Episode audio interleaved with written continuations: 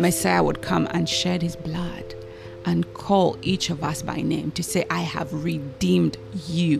Mm-hmm. You know, that he would look at me, Jahan, mm-hmm. you know, raised in the occult, raised in Islam, totally lost, abused, confused, depressed. And he says, I know you by name. Mm.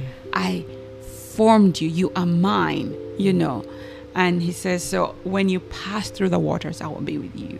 When you go through the rivers, they will not sweep over you. When you walk through the fire, you will not be burned. The flames will not set you ablaze, for I am the Lord your God.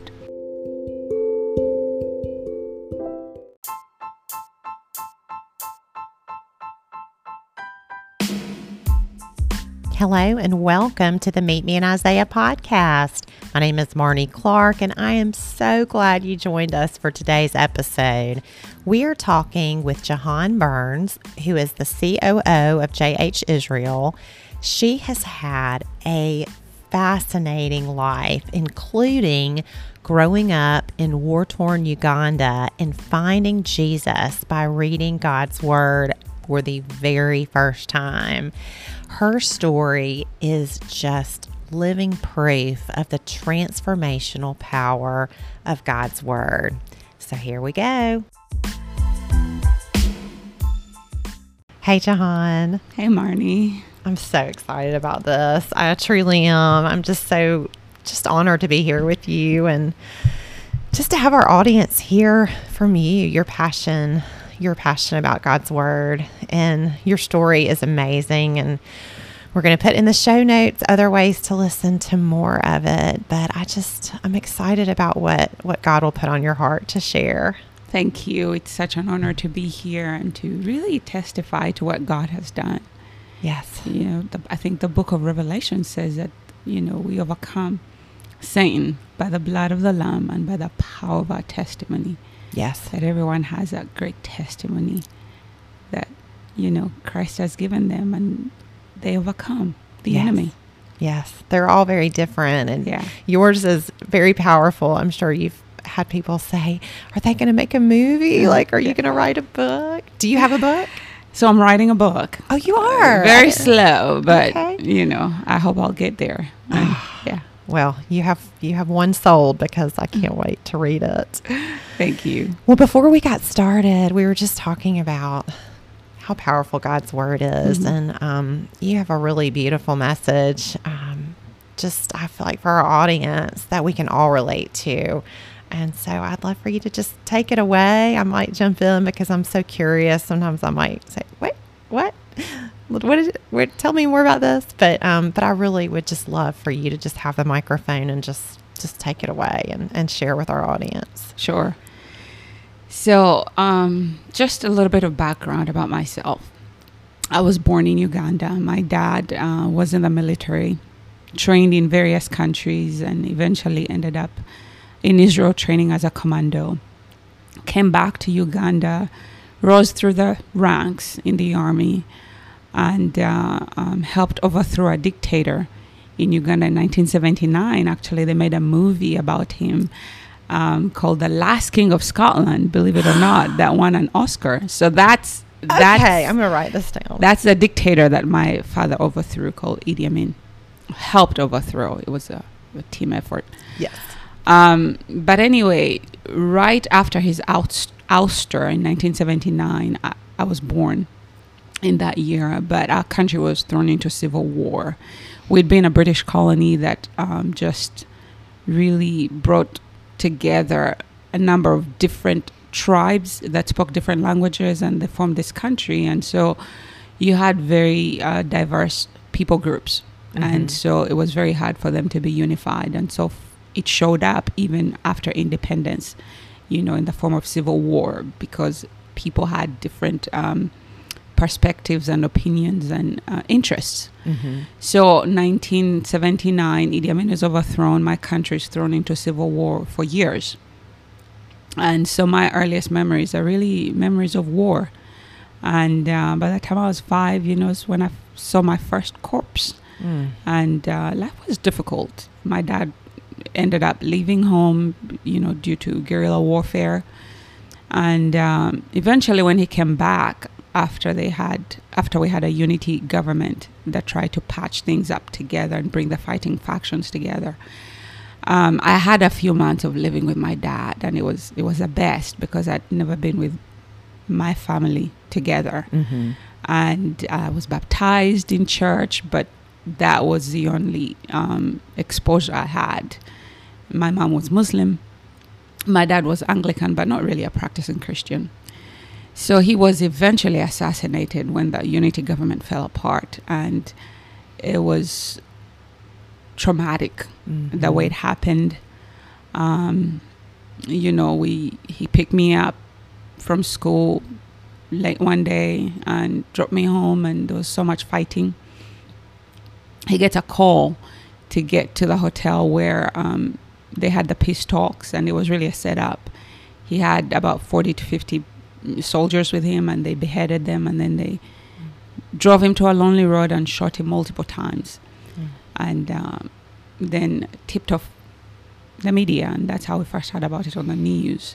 Mm. So it took us about 2 weeks to find him, and of course by this time, you know, that the body is just decomposing, and it was traumatic because you know, I remember that they brought us a corpse before, you know, that we had to identify, and it wasn't him. And so for a child, it's so hard to process. And how old were you? I was 6.5 at this point. Oh, wow. And so when eventually they brought him, you know, and, you know, my mom and my other relatives really identified him. He did not look like anything I knew, anyone I knew. And I went into a state of denial, and I thought, that's not my dad. You know, my dad didn't smell or look bad like this person, you know, mm-hmm. this corpse.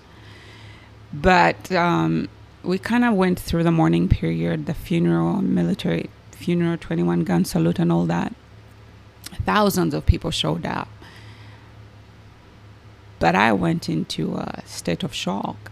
I mean, what I remember was feeling like someone had placed a millstone, you know, inside my chest. Mm. A heaviness that never went away, you know, for years. Wow. But I remember that, you know, in the midst of all that, the only thing that remotely even reached out to me was a hymn that was sung. And I'd never really been to church except that time for baptism. Mm-hmm. And so I didn't understand what it meant, but the words became etched on my mind, in my memory. And the words said, I am so glad, I'm so glad Jesus loved me. Mm. And he died for me. He died to save me. And every time through life, when I went through very great difficulties, that song would come back to me. Wow. But I didn't know what it meant, because after my dad was assassinated and we lost everything and we became homeless and destitute, my mom later converted us to Islam, you know, when I was around 10 years old.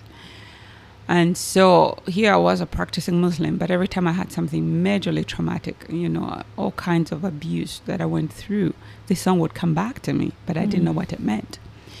So eventually, anyway, I end up in a British boarding missionary school run by, it was founded by British missionaries. And there people begin to first tell me about Jesus. Now, you need to understand that during the struggle to survive after my dad passed, my mom was so depressed in Africa, where there's so little, in Uganda, mm-hmm. and people are just trying to scratch out an existence. The whole concept of therapy, it doesn't exist, at least right. Not then. Maybe yeah. Now it's starting to be a thing, but then it wasn't. So very, very, it was a very crippling thing for her. I could not keep a job, you know. And so it was hard. We were poor, very, very poor. But yet she really firmly believed in education. But in one of those times, you know, a friend of hers says, hey, I want to introduce you to a spiritist, a medium, a person that contacts the dead, you know. And they will help connect you to the spirit of your dead husband, who will help you figure things out. And so I want to take a moment right here to talk to our audience, because this has come to America. You know, the occult has come to America. Mm-hmm. And I've seen it grow in the last 15 years.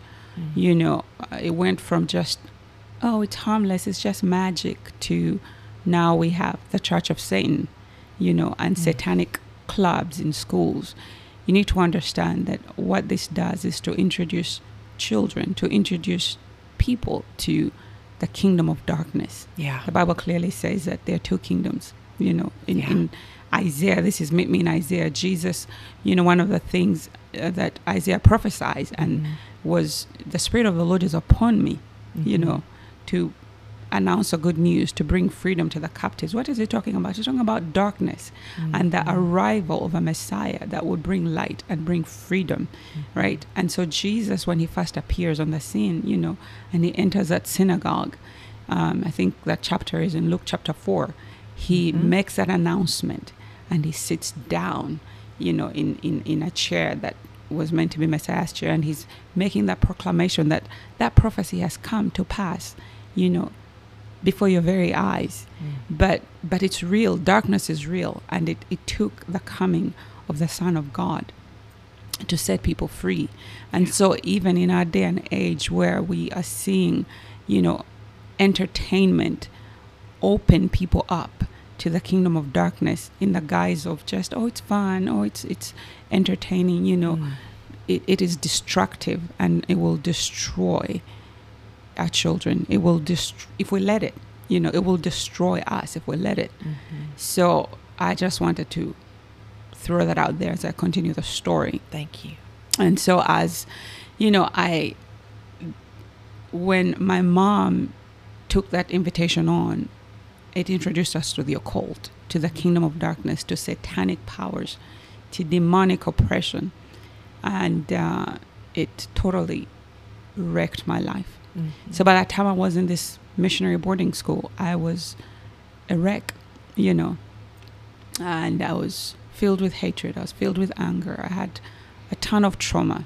Yes, I'm saying some of that came from the occult. Some of that came from all the things that I'd been through, you know, from my father's assassination. But people begin to share the gospel with me, and they begin to tell me about Jesus. And I didn't want to hear it. I was hateful. I was angry. I was very combative. And I almost, you know, killed one of those girls. But they were consistent in loving me. And eventually, you know, that fear is what one night, you know, drove me to run to the chapel. You know, one night I was by myself in the dorm room, and the girls were in chapel. It was a Saturday night. And I began to feel extremely afraid. And I felt I was in the presence of an evil spirit, like an evil presence. You know, some people will say, oh, that's paranoia, or you're just imagining things. Well, if you haven't experienced it, you would not know. But the truth is, I come across so many people that are oppressed that way here in the U.S. From every background, rich, poor, black, white, you know, because as I said, we have a real enemy. And the Bible clearly says that you have an enemy that is intent on destroying you, and he will do everything to destroy you, overtly and covertly. Yes. So I didn't know what to do in that moment. And I thought to myself, what do I do? And instinctively, I felt I needed to run. So I jumped from my top bunker, you know, and I get down and begin to run in the dark and, you know, uphill in the dark, fall down, get up, run. I didn't know where I was going. But when I came to a stop, it was right outside that chapel door. And I had no intention of running to that. My feet took me to the chapel. So, and I remember that like the week before, you know, one of the girls had said, telling me that, like, you know, there's something called the Antichrist. And I was like, so she was explaining this to me. Right. I never really read the Bible, but I thought, I can't go in there, you know. But I was so afraid, so I decided to kind of sneak in from the back. And then people turned around and saw me, and they began to whisper. And the first thought that came to my head was, oh, they're thinking I'm the Antichrist, you know. Wow. But I sat down, and I felt so uncomfortable, and there was this war going on inside of me. you know, just leave. You hate these people and they hate you. And so after about 5 minutes, I stand up and leave. But a girl follows me outside and she encourages me to come back. And I say no. And then she says, "Are you afraid?" And it was the first time, Marnie, that I was ever telling anyone and admitting to anyone that I was afraid. Right? Wow. Because, you know, when people are afraid or they're hurting, they do their best to hide it. That's true. And so you take on a different persona and you try to be tough and you try to be mean, or you shut down because you don't really want people to know that you're broken inside. Mm-hmm. So I admitted to this girl. She said, "You need to sleep with your Bible." I'm like, "Well, that works." She was like, "Yeah, well, it's God's word and it's powerful and it will protect you." She didn't really tell me to read it. She told me to sleep with it. That's so funny. It's the greatest tool of evangelism, right? Yeah. Sleep with your Bible. Oh, but that's funny. You know what? It kind of gave me hope because I was, you know, in the occult, they give you charms, you know, to ward off evil and fear. Yeah. And I was like, maybe that's how it works, right? Yeah. Ran back to my room, jump into my bed, grab that Bible, put it on my chest. And I'm willing myself to go to sleep. And a crystal clear thought strikes me that I knew wasn't my thought. Now I know it was the voice of the Lord. Yeah. But I didn't know him then. And it asks a question, says, "Jahan, are you going to sleep with this book? You don't even know what it says." And I was like, "Oh, yeah, like that makes sense. What's so special about the Bible?" You know, I didn't know how to read it. So I just flipped it open, like I just opened it. And when it opened Psalm 91, which was an incredible psalm for someone that had so much fear. Mm. You know, it says, "He who dwells in the shelter of the Most High will abide in the shadow of the Almighty. I will say of the Lord, you are my refuge and my fortress." And literally those words leapt off the page. Mm. And I continued to read and I was like, "Oh my goodness, oh my goodness." Because you see some of my demonic attacks, some of my nightmares manifested in forms of snakes and lions. But Psalm 91 addresses all that. And it addresses the issue of fear. And it says, hey, there is a refuge. And that refuge is God. And I'll tell you that for the first time in my life, I was able to sleep all night long. And when I woke up in the morning, when someone shook me awake in the morning, I was like, oh my, I cannot believe it. The Bible was still open on my chest where I'd fallen asleep. Mm. And I thought, okay, it's not like I'm a rocket scientist, but if I just read one passage and I was able to sleep all night, what will happen to me if I read the whole book? I love it. And you did sleep with your Bible, actually. It was sleepy. It was on your chest when you woke up. So I skipped school for the first day and I read until I could read no more, until it was too dark. And I went back the second day, I went back the third day, and at noon, I'd read the Bible from cover to cover. That's how hungry and thirsty I was. Mm-hmm. And I'd never read anything so real, so vivid, so alive. And I was convinced that God was in this book, you know. And so I went, and I didn't know really how to give my life to the Lord. It's not like I understood everything that I'd read, but what I read, I knew it was real. Mm-hmm. What I understood, I knew could change me. And so I went, and I just had a very honest conversation with God. You know, I knelt down in our chapel, and I said, "God, if you will, take away my darkness," because I lived in darkness. I lived in fear, you know, so much fear. It was so crippling that it was hard for me to sleep at night. I could not be in a room by myself during the day, you know. That's how paralyzed and crippled I was. And I was very depressed, so depressed that I was just a girl that had the permanent frown or scowl, you know. And so I said, if you will take away this darkness, I will serve you for the rest of my life. And I began to cry. I was feeling this warmth. And eventually it settled in my chest, and I felt something melt in my chest, like that stone, like that heaviness I'd carried all along. But then that song begins to play from my father's funeral again in my head. And I'm like, oh my goodness, you know. So when the missionaries asked me about what had happened, because the whole school heard of course what had happened to me, you know, I was transformed from this angry, bitter, hateful person to suddenly I could not stop telling people what had happened to me, and I was hugging people that I absolutely hated before. And so they're like, what happened? I said, I found God. They're like, you found Jesus? I found God. So the missionary, one of them, begins to really explain the gospel to me and break it down. Mm-hmm. And I realized this song always related to Jesus. This was God had been comforting me all through. But can you imagine that some event happens to you when you're 6.5? Mm. And then later at 15 years old, you know, God's silently working behind the scenes, you know, to then bring to you a revelation of who he is and a revelation of his word. Mm-hmm. And then everything fits together and you begin to really understand, oh my goodness, I know what that song meant. Mm. It was for me. Mm. But in talking about Meet Me in Isaiah, you know, one of my favorite passages in Isaiah, because I came from that place of bondage, that place of darkness, fear, depression, is Isaiah 43. And I want to read it right now, not the whole thing, but just the first few verses.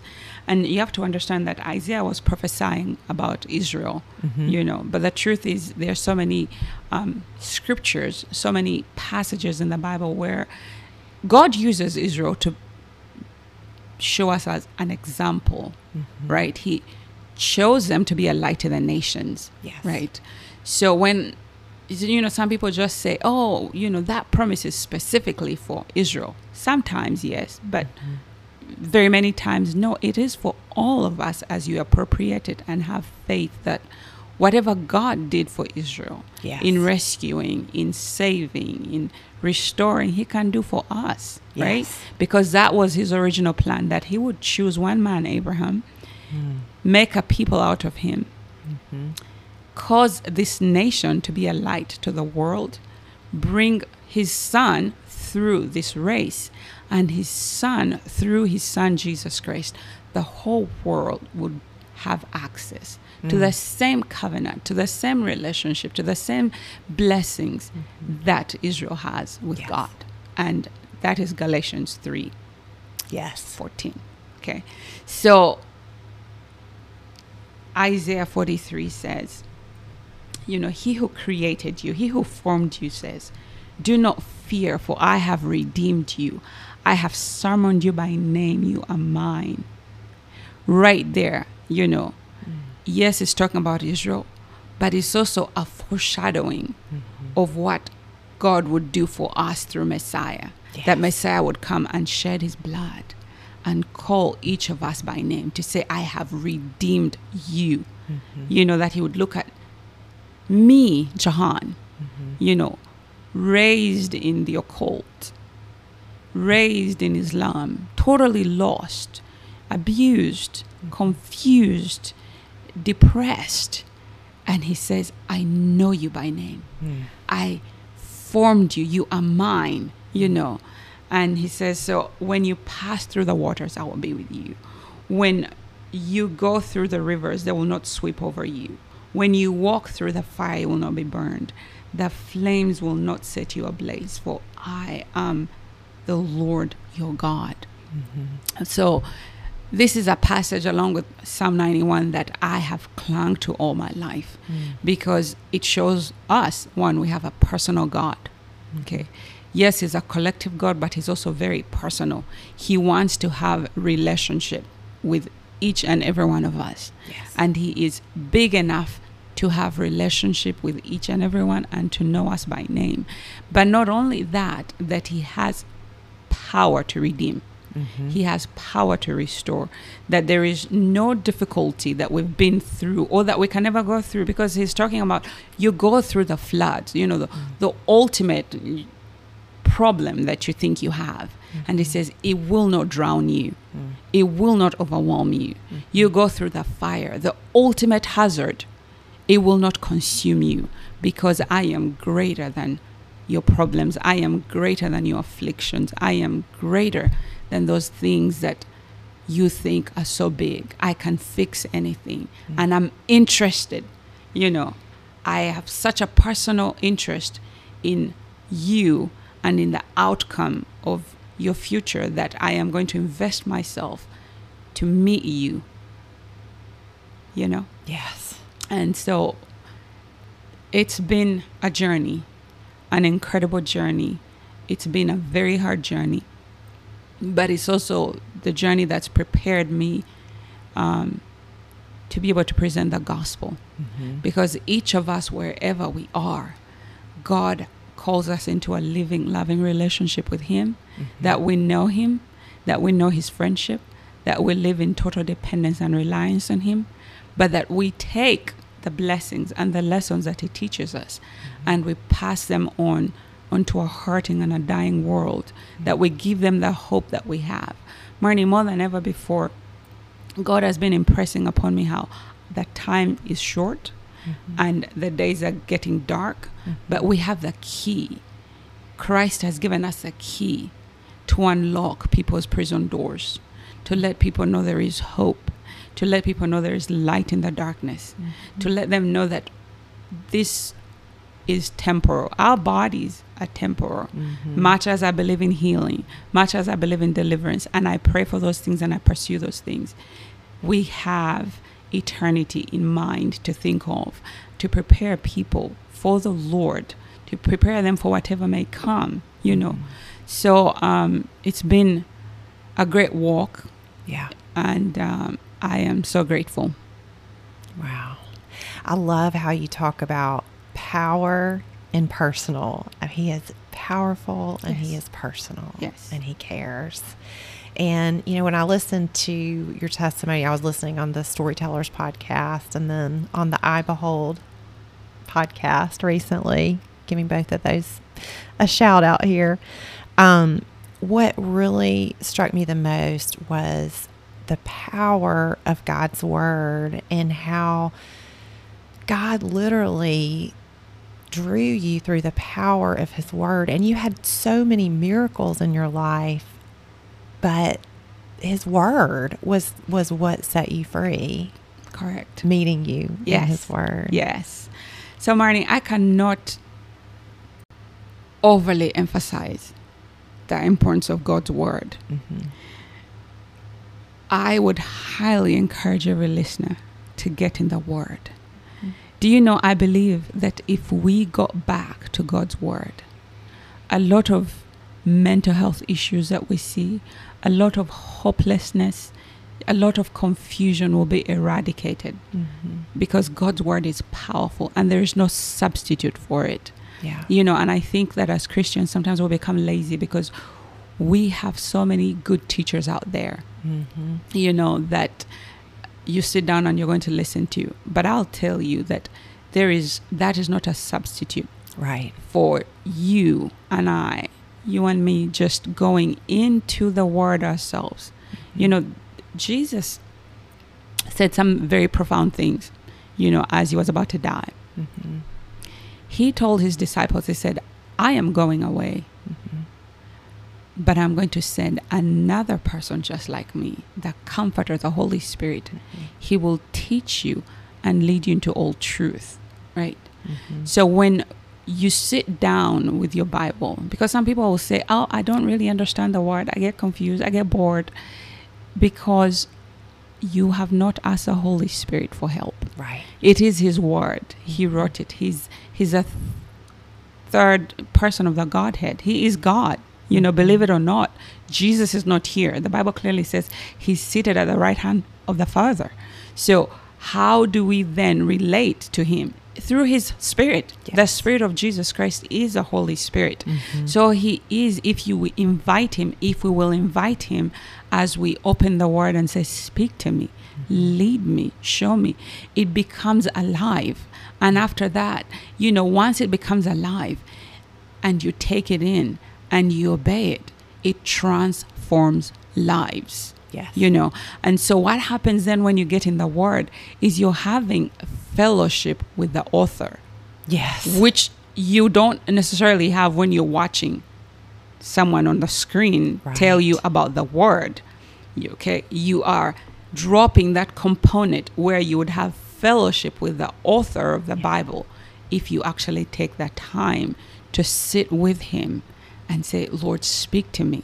You know, let your word be a mirror. You know, let me see it and perceive it and understand it and obey it. So it's not enough just to read it and not obey it. James says, if you read it and not obey it, you're like a man looking in the mirror. And then you go away and you forget what you look like. But if you read it and you take it in and you observe it and you obey it, it transforms you and it transforms those around you, because you begin to look at all situations and people around you from his perspective. And you begin to see with his perspective, hear with his perspective, and talk with his perspective. And that's what brings transformation to us as individuals, to our families, and to our culture. Absolutely. Wow. And, you know, your testimony is so different from mine in the fact that I grew up in a Christian home, but then in some ways it's so much the same, because I had that moment where I realized that God was real for me. Like, I mean, I knew he was real, but like to be able to sit with him in his word and have a conversation with him and have the Bible come alive, because so many of us are so immune to it because we've been memorizing scripture since we were two, you know, or whatever. But just to hear you talk about reading it for the first time and you could not stop reading it, so much so that you skip class to read it. Right. That is so powerful. So amazing. I love that. Thank you. And I think, Marnie, just in addition to that is if we read it and allow it to guide our decisions, that's where the victory comes. Yeah. Because I think one of the things as I travel and I speak and I minister is I just come across a lot of people who love, they'll tell you they love God's word. They read it, but yet they're defeated, you know, or they're not living in victory. The reality is, if when we read it and we embrace it and we walk and we walk in it and we allow it to inform and to guide our decisions, we will not be defeated. We'll not live in defeat. Father, in the name of Jesus, I want to pray for each and every person that's listening to this podcast. Would you come alongside them even right now? We pray for those that don't know you, and for those that want to rededicate their lives to you because they're not where they should be in their walk with you. God, you said you came to set the captives free. You came to bring light in the darkness. You came to bring clarity where there's confusion. You came to bring freedom and redemption, salvation, joy, Father, that you came to take care of mourning and grief, oh God, to give us a garment of praise, oh God, instead of ashes. So in the name of Jesus today, we pray, Father, we ask you to forgive us, God, where we have lived life on our own terms, where we have sinned against you, where we've ignored you, where we have taken your grace for granted. We want to ask you today to forgive us. You said that you would never turn us away in any circumstance, and that we should just come to you as we are. And so today, in Jesus' name, we come to you, praying for that man, that woman, that boy, girl, God, that is listening, that is turning their lives over to you right now. Would you reach and meet them where they are, God, and embrace them, Father. We welcome you into our hearts right now. And we say, come, Lord Jesus, be Savior and be Lord over my life. Thank you for the blood of Jesus. I believe that you died on the cross for me and for each and every one of them that are listening, and that your blood is what cleanses them, and that you adopted us as your children, and that we have a life that is filled with richness and meaning, that you come alongside us to help us every day to be victorious, to live a life of hope and purpose in the good times and the bad times. And that, Father, when all this is done, oh God, We have a home with you, an everlasting home, God, where there will be no tears, oh God, no sorrow or sighing. So we give you praise, Father, and I pray, Holy Spirit, that you come and work in their lives in such a special way, that you heal those that are sick, that you heal those that are brokenhearted, those that are oppressed and depressed. Father, that you come and you cause their darkness, oh God, to go away. Thank you that the light shines in the darkness, and the darkness has never been able to overcome it. I ask for your angels to be released to work on their behalf in Jesus' name. We thank you, Father. Amen. Amen.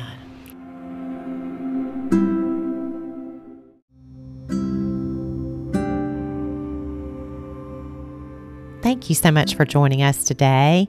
My conversation with Jahan motivated me more than ever to read God's Word for myself and to share it with others. Isaiah 55:10-11 says this, "The rain and snow come down from the heavens and stay on the ground to water the earth. They cause the grain to grow, producing seed for the farmer and bread for the hungry. It is the same with my word. I send it out and it always produces fruit. It will accomplish all I want it to, and it will prosper everywhere I send it." Now that promise is very motivating as well. You can also follow us on Instagram, like us on Facebook, or email us at info@meetmeinisaiah.com.